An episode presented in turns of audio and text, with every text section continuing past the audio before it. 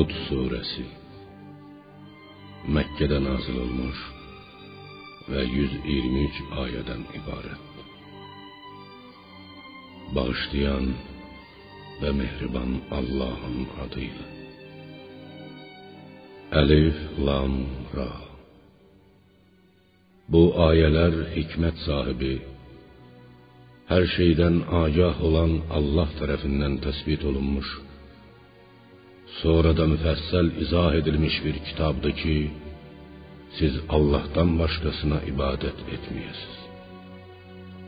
Mən sizi Allah tərəfindən cəhənnəmlə qorxudan və cənnətlə müjdəliyənəm. Və Rəbbinizdən bağışlanmağınızı diləyəsiniz. Sonra ona tövbə edin ki, müəyyən bir müddət ömrünüzün sonuna dək sizə yaxşı gün güzaran versin və hər bir əməl sahibinə əməlinin mükafatını ehsan buyursun. Əgər imandan, mənim dəvətimdən, öyüd nəsihətimdən üz döndərsəniz, bilin ki, mən böyük günün sizə üz verəcək əzabından qorxuram. Siz məhz Allahın huzuruna qayıdacaqsınız. O hər şeyə qadirdir. Bilin ki, kafirlər və münafiqlər Allahdan gizlənmək, küfrlərini, ikiyüzlülüklərini peyğəmbərdən və möminlərdən gizlətmək məqsədi ilə iki qat olarlar, sinələrini bükərlər. Xəbərdar olun ki, Onlar libaslarına büründükdə belə Allah onların gizli saxladıqları və aşkar etdikləri hər şeyi bilir. Allah ürəklərdə olanları biləndir. Yer üzündə yaşayan elə bir canlı yoxdur ki, Allah onun ruzisini verməsin. Allah onların ata belindəki ana bətnindəki və ya dünyadakı sığınacaqlarını da əmanət qoyulacaq, ölüb dəfn ediləcək yerlərini də bilir. Bunların hamısı açıq-aşkar kitabdadır. Ərşi su üzərindəykən hansınızın daha gözəl əməl sahibi olacağını sınayıb bilmək üçün göyləri və yeri altı gündə yaradan odur. Ya peyğəmbərim, Əgər desən ki, siz öləndən sonra həqiqətən diriləcəksiniz, kafir olanlar bu açıq-aşkar sehirdən başqa bir şey deyildir deyə cavab verərlər. Əgər onlara gələcək əzabı az bir müddət yubatsaq, sözsüz ki, istehza ilə bu əzabı gecikdirən, ona mane olan nədir deyəcəklər. Bilin ki, Əzab onlara gələcəyi gün dəf olunmaz. Məsxəriyə qoyduqları əzab onları məhv edər. Əgər insana özümüzdən bir nemət daddırsaq, sonra da onu geri alsaq, şübhəsiz ki, o məyus və nankor olar. Əgər başına gələn bir müsibətdən sonra ona firavanlıq, səadət nəsib etsək, mütləq artıq fəlakətlər məndən sovuşdu deyər və sözsüz ki, sevinib öyünər. Səbr edənlər və yaxşı işlər görənlər müstəsnadır. Məhz onları günahlardan bağışlanma və böyük bir mükafat gözləyir. Ya Muhammed, müşriklərin heç olmasa peyğəmbərliyinin doğruluğunu təsdiq etmək üçün ona bir xəzinə endiriləydi və ya onunla birlikdə bir mələk gələydi deməklərindən dolayı bəlkə də sənə gələn vəhyin bir hissəsini tərk etməli. Bəzi ayələri dərhal təbliğ etməyib təxirə salmalı olacaqsan. Və bəzən buna görə ürəyin qısılacaq. Sən ancaq müşrikləri və kafirləri Allahın əzabı ilə qorxudan bir peyğəmbərsən.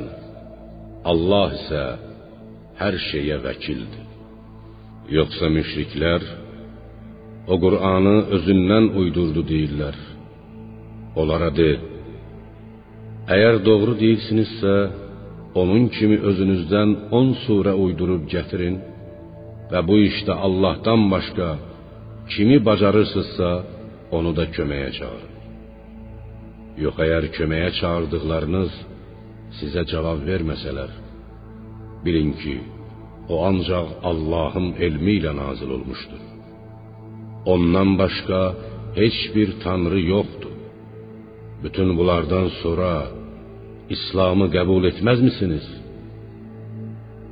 Kim axirətdən vaz keçib dünyanı və onun bərbəzəyini istəyirsə, biz ona əməllərinin əvəzini sağlamlıq, sərvət, övlad, gözəl yaşayış elə orada, dünyada verərik. Onların dünyadakı mükafatları əsla azaldılmaz. Dünyada yaxşı işlər görüb etiqadı olmayan şəxsə axirətdə dünyəvi əməlləri heç bir fayda verməz. Çünki Allah ona dünyadakı yaxşı əməllərinin əvəzini elə dünyanın özündə verər. Belələrinin axirətdə atəşdən, cəhənnəm odundan başqa heç bir payı yoxdur. Onların dünyada gördükləri işlər puç olar və bütün əməlləri boşa çıxar. Məyər Rəbbindən açıq-aydın bir dəlilə, Qurana istinad edən, ardınca Allahdan bir şahid gələn, ondan da əvvəl Musanın öz ümməti üçün bir rəhbər və mərhəmət olan kitabının, Tövratın təsdiq etdiyi kimsə, dünyaya meyl edənlər, ona bel bağlayanlar kimi ola bilərlərmi? Bunlar bu dəlilləri təsdiq edən müsəlmanlar Qur'ana inanırlar. Ya Muhammed, Qur'anı inkar edən zümrənin bütün müşriklərin və kafirlərin vəd olunduğu yer cəhənnəmdir. Artıq sən də onun barəsində şübhəyə düşmə. O sənin Rəbbindən gələn haqqdır. Lakin insanların əksəriyyəti buna inanmaz. Allaha iftira yaxandan, öz sözünü yalandan Allaha aid edəndən daha zalim kim ola bilər? Onlar Allahın huzuruna gətirilər. Şahidlər, mələklər, peyğəmbərlər, bütün məxluqat, yaxud insanın öz bədəninin üzvləri belə deyərlər. Bunlar Rəbbi barəsində yalan söyləyənlərdir. Bilin ki, zalimlər Allahın lənətinə gələcəklər. O kəslər ki, insanları Allah yolundan döndərir, o yolu əymək istəyirlər, məhz onlar axirəti inkar edənlərdir. Onlar yer üzündə Allahın əzabından qaçıb canlarını qutara bilməzlər. Allahdan başqa onların köməyinə çata bilən də, əzabdan xilas etməyə qadir olan da yoxdur. Onları iki qat əzab gözləyir. Onlar haqqı eşidə bilməz və onu görməzlər. Onlar özlərinə zərər eləyənlərdir. Yalandan uydurduqları bütlər də onlardan uzaqlaşıb qeyb olacaqlar. Şübhəsiz ki, axirətdə də ən çox ziyana uğrayanlar onlardır. İman gətirib yaxşı işlər görənlər və ümidlərini Rəbbinə bağlayanlar isə cənnətlidirlər. Onlar orada əbədi qalacaqlar. Bu iki tayfanın kafirlərin və möminlərin vəziyyəti körlə karın, görənlə eşidənin vəziyyəti kimidir. Onlar eyni ola bilərlərmi? Məyər ibrət almırsınız? Həqiqətən biz Nuhu öz tayfasına peyğəmbər göndərdik. Nuh dedi: Mən sizi Allahın əzabı ilə açıq-aşkar qorxudan bir peyğəmbərəm. Allahdan başqasına ibadət etməyin. Mən cəzası şiddətli, ağrılı, acılı günün, qiyamət gününün sizə üz verəcək əzabından qorxuram. Nuh tayfasının kafir əyan əşrəfi dedilər. Biz səni ancaq özümüz kimi adi bir insan sayır, elə ilk baxışda yalnız içimizdəki səfirlərin sənə uyduğunu görürük. Eyni zamanda sizin bizdən heç bir şeydə üstün olduğunuzu da görmürük. Əksinə, biz sizi yalançı hesab edirik. Nuh dedi: Ey cemaatım, bir deyin görək. Əgər mən Rəbbimdən açıq-aydın bir dəlilə, möcüzəyə istinad etsəm, Rəbbim mənə özündən bir mərhəmət bəxş etsə və o sizə gizli qalsa, sizin bəsirətsiz gözünüz onu görməyə qadir olmasa, istəmədiyiniz halda biz sizi ona iman gətirməyə məcburmu edə bilərik? Ey cemaatım, mən peyğəmbərliyi təbliğ etməyə görə sizdən bir mal, mükafat istəmirəm. Mənim mükafatımı vermək ancaq Allaha aiddir. Mən iman gətirənləri qovan deyiləm. Onlar qiyamət günü öz Rəbbi ilə qarşılaşacaqlar. Lakin mən sizi cahil bir tayfa görürəm. Ey cemaatım, əgər mən onları qovsam, bu hərəkətlərimə görə məni Allahın əzabından kim qutara bilər? Məyər səhv etdiyinizi düşünmürsüz? Mən sizə demirəm ki, Allahın xəzinələri məndədir. Mən qeybi də bilmirəm. Mən demirəm ki, mələyəm. Mən eyni zamanda sizin xor baxdığınız kəslərə Allahın heç bir xeyir verməyəcəyini də demirəm. Onların ürəklərində olanı hamıdan yaxşı Allah bilir. Əgər mən iman gətirənləri qovsam və bu sözləri desəm, onda şübhəsiz ki, zalimlərdən olaram. Onlar dedilər: Ey Nuh, bizimlə çənəboğaz olub çox mübahisə etdin. Əgər doğru danışanlardansansa, bizi təhdid etdiyin əzabı gətir görək. Nuh belə cavab verdi: Onu istəsə, ancaq Allah sizə gətirər və siz əsla Allahın əzabından qaçıb canınızı qutara bilməzsiniz. Əgər Allah sizi haqq yoldan saptırmaq və ya məhv etmək istəyirsə, mən sizə nəsihət vermək istəsəm də heç bir faydası olmaz. O sizin Rəbbinizdir və siz onun huzuruna qaytarılacaqsınız. Yoxsa Məkkə müşrikləri o Muhammed o Qur'anı və ya Nuha dair xəbərləri özündən uydurdu deyirlər. Onlara belə cavab ver: Əgər mən onu özümdən uydururamsa, günahı mənim boynumadır. Mən isə sizin törətdiyiniz günahlardan uzağam. Nuha belə vəhy olundu. Əvvəlcə iman gətirənlərdən başqa tayfandan daha heç kəs iman gətirməyəcək.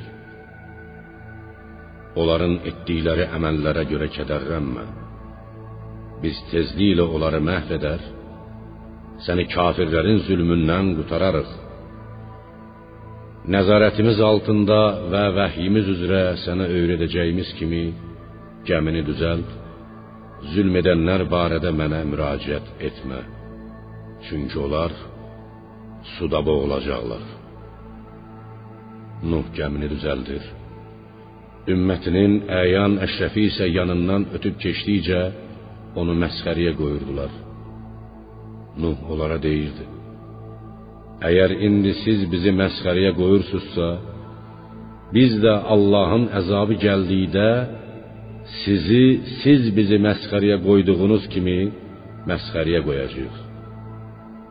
Onlar rüsva edici əzabın kimə gələcəyini və kimin əbədi əzaba düçar olacağını biləcəksiniz.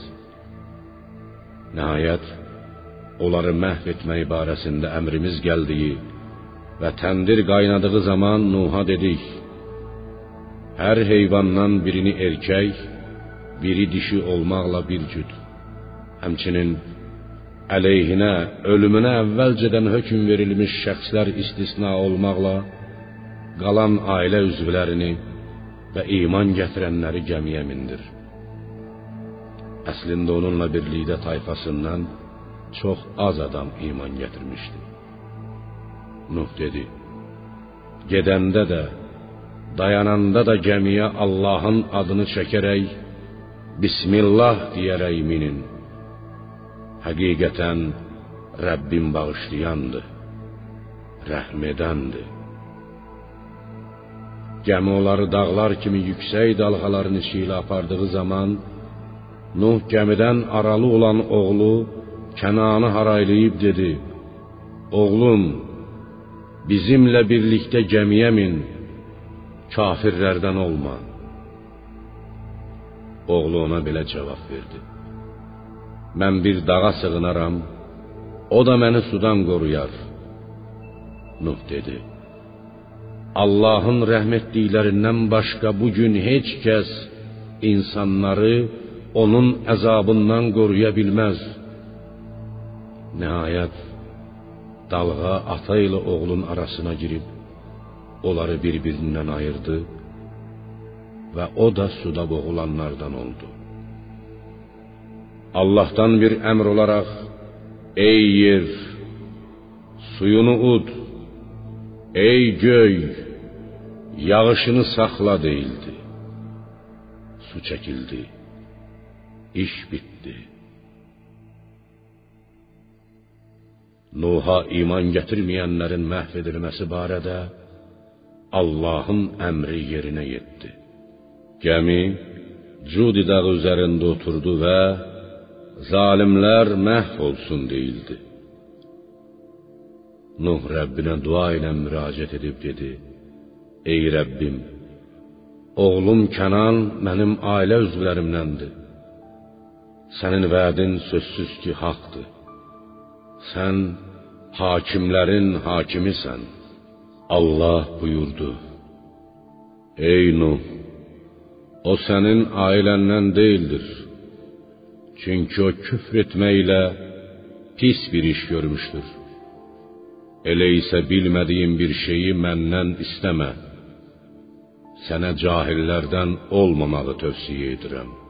Nuh dedi: Ey Rəbbim, bilmədiyim bir şeyi səndən istəməkdən, belə bir işə cürət etməkdən sənə sığınıram. Əgər məni bağışlamasan, rəhm etməsən, ziyana uğrayanlardan olaram. Sonra belə deyildi: Ey Nuh, sənə və səninlə birlikdə gəmidə olan cemaatdan törənəcək mömin ümmətlərə bizdən əminamanlıq və bərəkətlər bəxş edilməklə gəmidən en. Gələcəkdə sizin nəsildən olub küfr edəcək bəzi ümmətlərə də dünyada dolanışıq verəcək. Sonra isə axirətdə onları şiddətli bir əzaba düçar edəcəyik.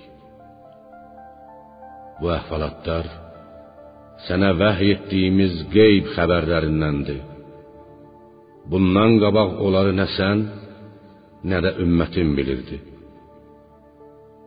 Ya peyğəmbərim, müşriklərin və kafirlərin əzab əziyyətinə səbr et. Həqiqətən gözəl aqibət müttəqilərindir.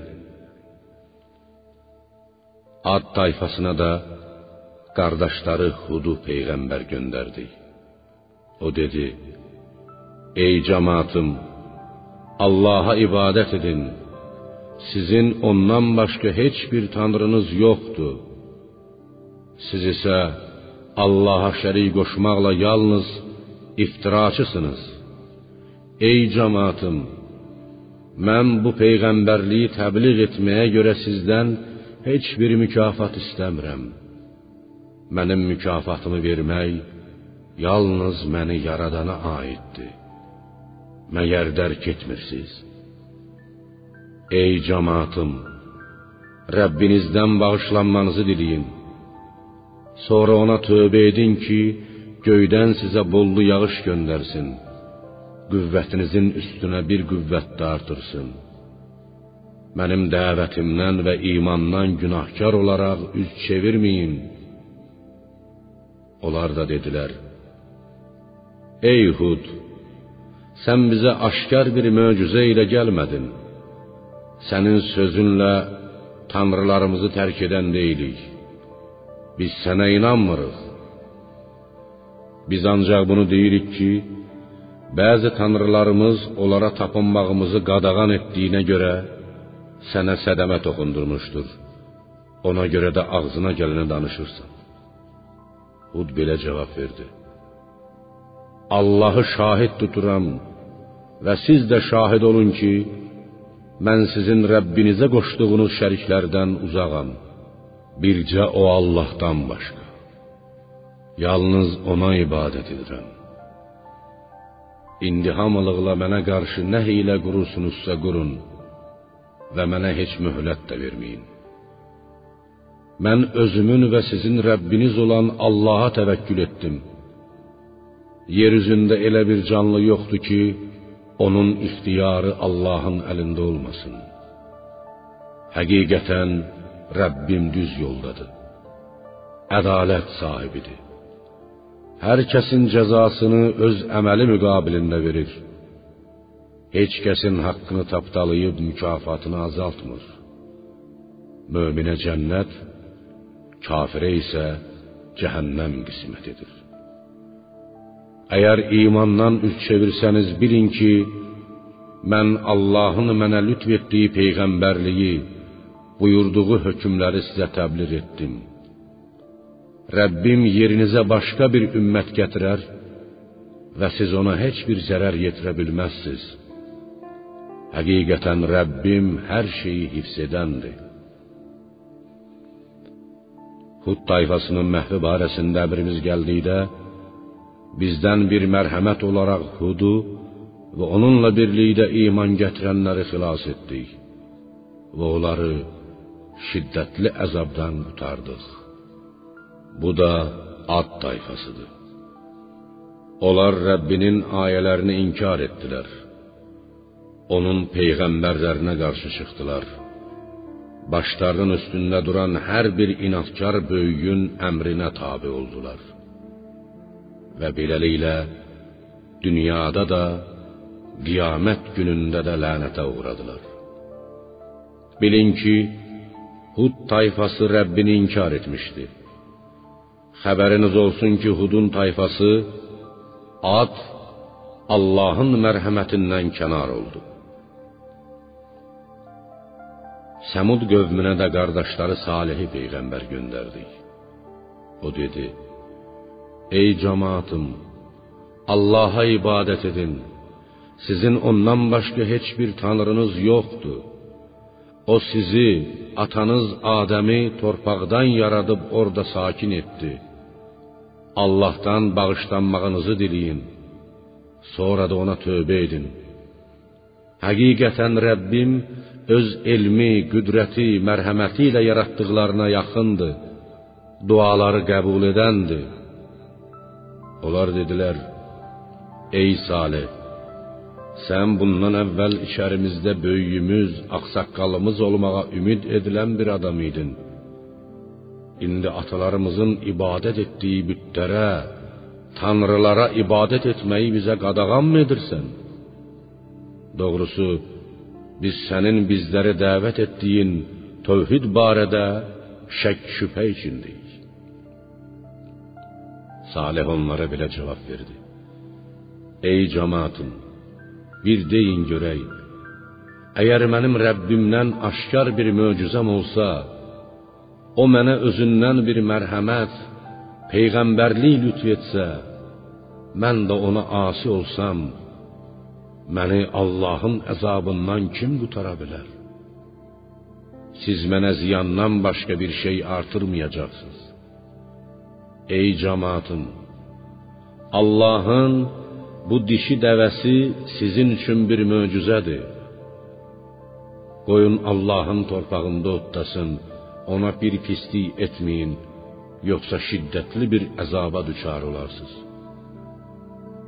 Onlar dəvəni tutub ayaqlarından kəsdilər. Salih də onlara dedi: Daha üç gün yurdunuzda yaşayıb keyf çəkin. Bu elə bir vəddir ki, yalan çıxmaz. Salih tayfasının məhvi barəsində əmrimiz gəldikdə, bizdən bir mərhəmət olaraq Salihi və onunla birlikdə iman gətirənləri xilas etdik və o günün rüsvayçılığından qurtardıq. Həqiqətən Rəbbin yenilməz qüdrət, qüvvət sahibidir. O zülm edənləri qorxunc bir səs bürüdü və evlərində diz üstə çöküb qaldılar. Bir göz qırpımında həlak oldular. Sanki onlar heç yaşamamışdılar. Bilin ki, Səmud tayfası Rəbbini inkar etmişdi. Xəbəriniz olsun ki, Səmud tayfası Allahın mərhəmətindən kənar oldu. Həqiqətən elçilərimiz, mələklər İbrahimin yanına müjdə, İshaqın anadan olacağı xəbəri ilə gəlib salam dedilər. İbrahim də salam deyə cavab verdi və dərhal gedib onlara qızarmış bir buzov gətirdi. İbrahim qonaqların əllərinin yeməyə uzanmadıqlarını gördükdə onların bu hərəkəti xoşuna gəlmədi və qorxuya düşdü. Onlar dedilər: Qorxma. Biz Allahın mələkləriyik. Biz Lut tayfasına onu məhv etmək üçün göndərilmişik. İbrahimin arvadı Sara pərdə arxasında durmuşdu və ya qonaqlara qulluq edirdi. O bu sözləri eşidib Lut tayfasının başına gələcək müsibətdən qafil olduğuna sevinərək və ya qoca yaşında oğlu olacağına təəccüblənərək güldü. Bundan sonra biz onu İshaqla, İshaqın da ardınca Yaqubla müjdələdik. İbrahimin arvadı dedi: Vay halıma! Mən qoca bir qarı, bu ərim də ixtiyar bir kişi olduğu halda mən necə hamilə ola bilərəm? Bu çox təəccüblü bir şeydir. Mələklər ona dedilər: Allahın əmrinə təəccübmü edirsən? Ey ev əhli, Allahın bərəkəti və mərhəməti üstünüzdə olsun. Allah təriflənib şükr olunmağa, öyülüb mət edilməyə layiqdir. İbrahimin qorxusu çəkildikdə və ona İshaqın doğulacağı haqqında müjdə gəldikdə Lut tayfası barəsində bizim mələklərimizlə mübahisə etməyə başladı. Əzabın onlardan dəf edilməsini istədi. Həqiqətən İbrahim həlim xasiyyətli, həmişə dua edərək yalvarıb yaxaran və özünü tamamilə Allaha təslim etmiş bir zat idi. İbrahimin mələklərlə mübahisəsi onun bu yüksək keyfiyyətlərindən irəli gəlirdi. Mələklər dedilər: Ey İbrahim, bu mübahisədən əl çək. Rəbbinin əmri artıq gəlmişdir. Onlara mütləq qarşısı alınmaz bir əzab gələcəkdir.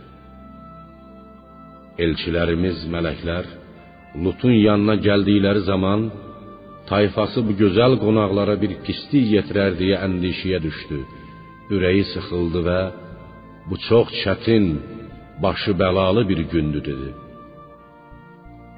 Tayfası qonaq gəldiyini bilən kimi tələsik Lutun yanına gəldi. Onlar Lutun yanına gəlməzdən və mələkləri görməzdən əvvəl də pis işlər görürdülər. Lut onlara dedi: Ey qövmüm, bunlar balalarım və ya ümmətimin qadınları mənim qızlarımdır. Onlardan şəriətə müvafiq surətdə istifadə edin. Onlar nigah baxımından sizin üçün daha təmizdilər.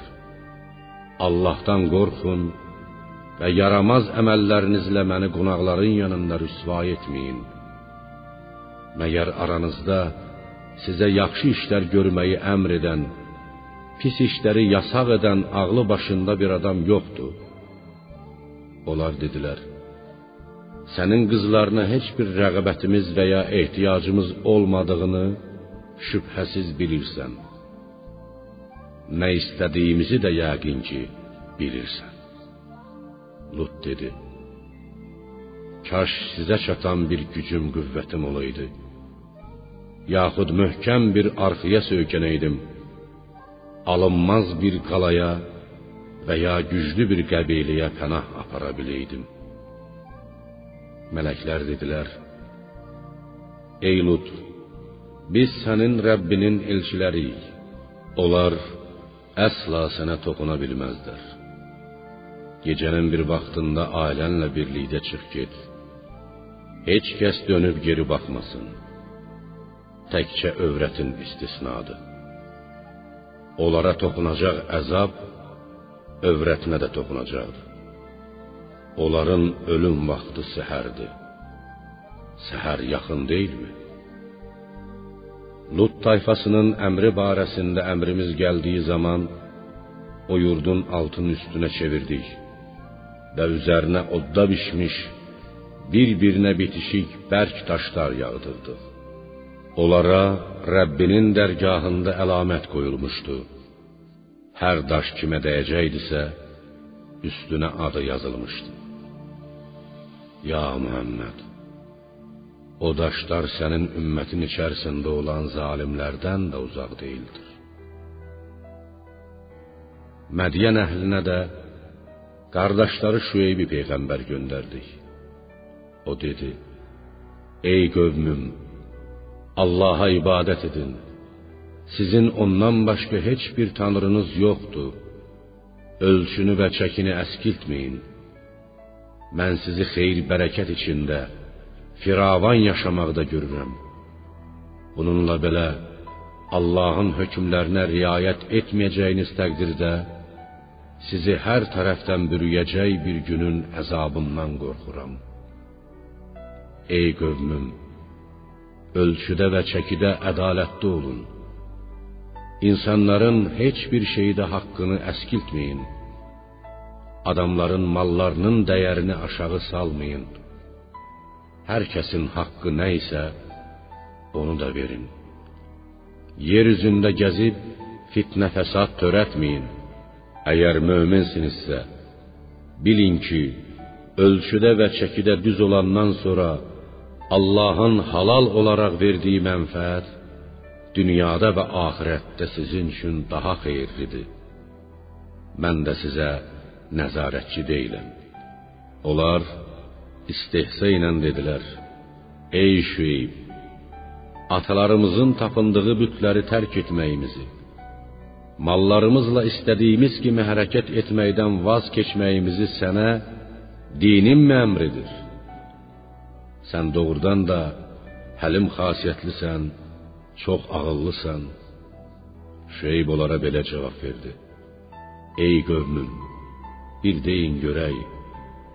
Əgər mən Rəbbimdən aşkar bir möcüzə ilə gəlsəm və Rəbbim mənə öz dərgahından gözəl, halal bir ruzi versə, mən ona haram qatarammı?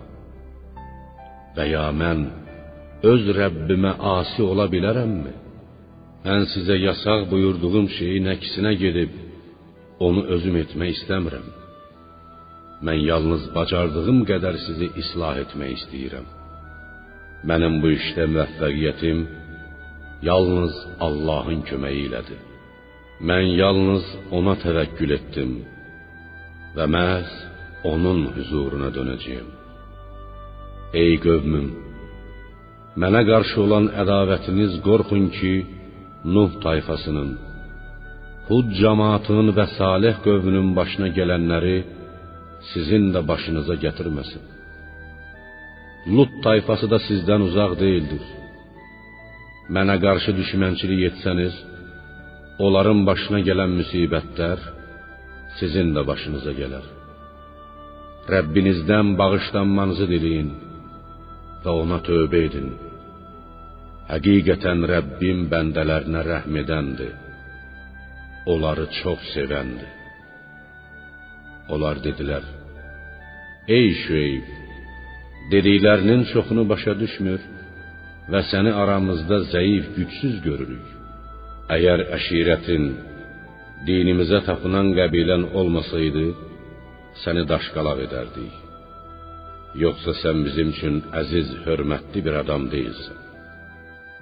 Şüeyb dedi: Ey qövmüm, məyər mənim əşirətim sizə Allahdan da əzizdir ki, onu unudub saymırsınız?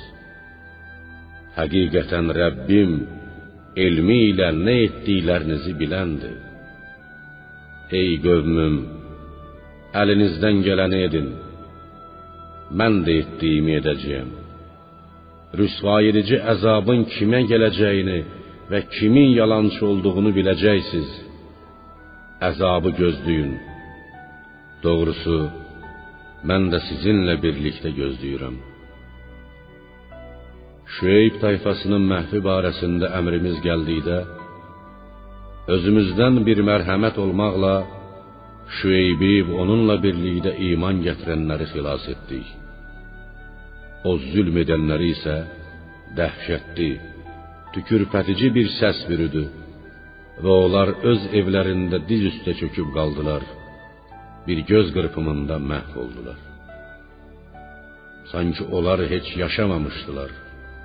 Bilin ki, Mədiyən tayfası da Səmud qövmü kimi Allahın rəhmətindən uzaq oldu. Biz Musanı da möcüzələrimizlə və aşkar bir dəlillə peyğəmbər göndərdik. Firona və onun əyan əşrəfinə. Onlar Fironun əmrinə tabe oldular. Halbuki Fironun əmri düzgün deyildi. Firon qiyamət günü cemaatının qabağında gedib onları atəşə aparacaq. Onların düşəcəkləri yer necə də pisdir. Onlar bu dünyada da, qiyamətdə də lənətə düçar olmuşlar. Onların qisməti necə də pisdir. Bu məhv olmuş məmləkətlərin xəbərlərindəndir ki, sənə söylədik. Onların bəzisindən əsər əlamət qalmış, bəzisi isə yerlə yeksan olmuşdur. Biz onlara zülm etmədik. Onlar özləri özlərinə zülm etdilər. Allahdan qeyri ibadət etdikləri tanrılar Rəbbinin əmri gəldikdə onlara heç bir fayda vermədi. Əksinə, yalnız ziyanlarını artırdı. Rəbbin zülmkar məmləkətləri əzabla yaxalayanda belə yaxalayar. Onun cəzası doğrudan da ağrılı acılıdır, şiddətlidir. Bütün bu deyilənlərdə axirət əzabından qorxan şəxs üçün həqiqi bir ibrət dərsi vardır. Bu bütün insanların bir yerə cəm ediləcəyi, hamının şahid olacağı bir gündür. Biz onu yalnız müəyyən bir müddət üçün təxirə salmışıq. Qiyamət gəldiyi gün Allahın izni olmadan heç kəs danışa bilməz.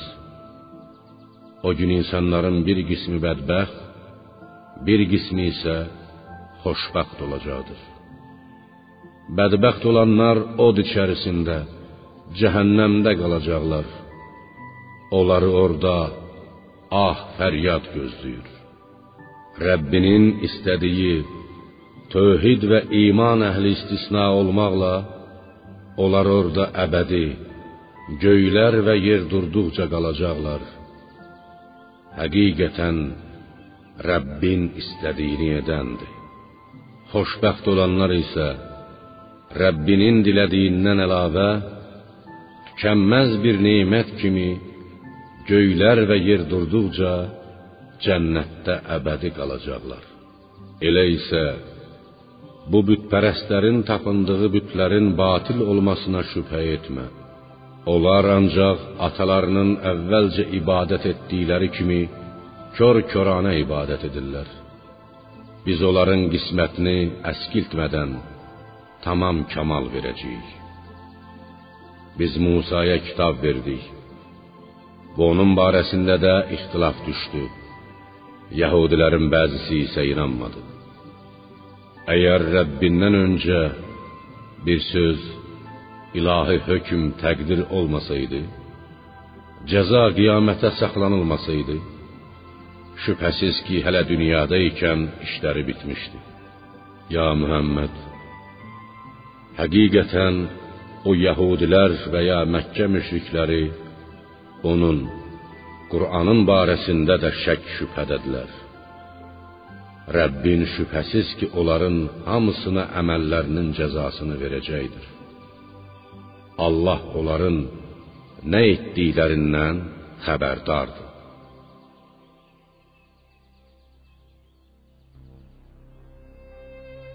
Ya Muhammed, sənə əmr edildiyi kimi düz yolda ol. Səninlə birlikdə iman gətirənlər, tövbə edib ardınca gedənlər də düz yolda olsunlar. Allahın əmrlərini pozub həddi aşmayın. Çünki o sizin nə etdiklərinizi görəndir. Zülm edənlərə rəğbət bəsləməklə, kömək göstərməklə meyl etməyin. Yoxsa sizə atəş toxunar, cəhənnəmlik olarsınız. Sizin Allahdan başqa dostunuz, himayədarınız yoxdur. Sonra sizə dünyada da, axirətdə də onun əzabından heç bir kömək olunmaz.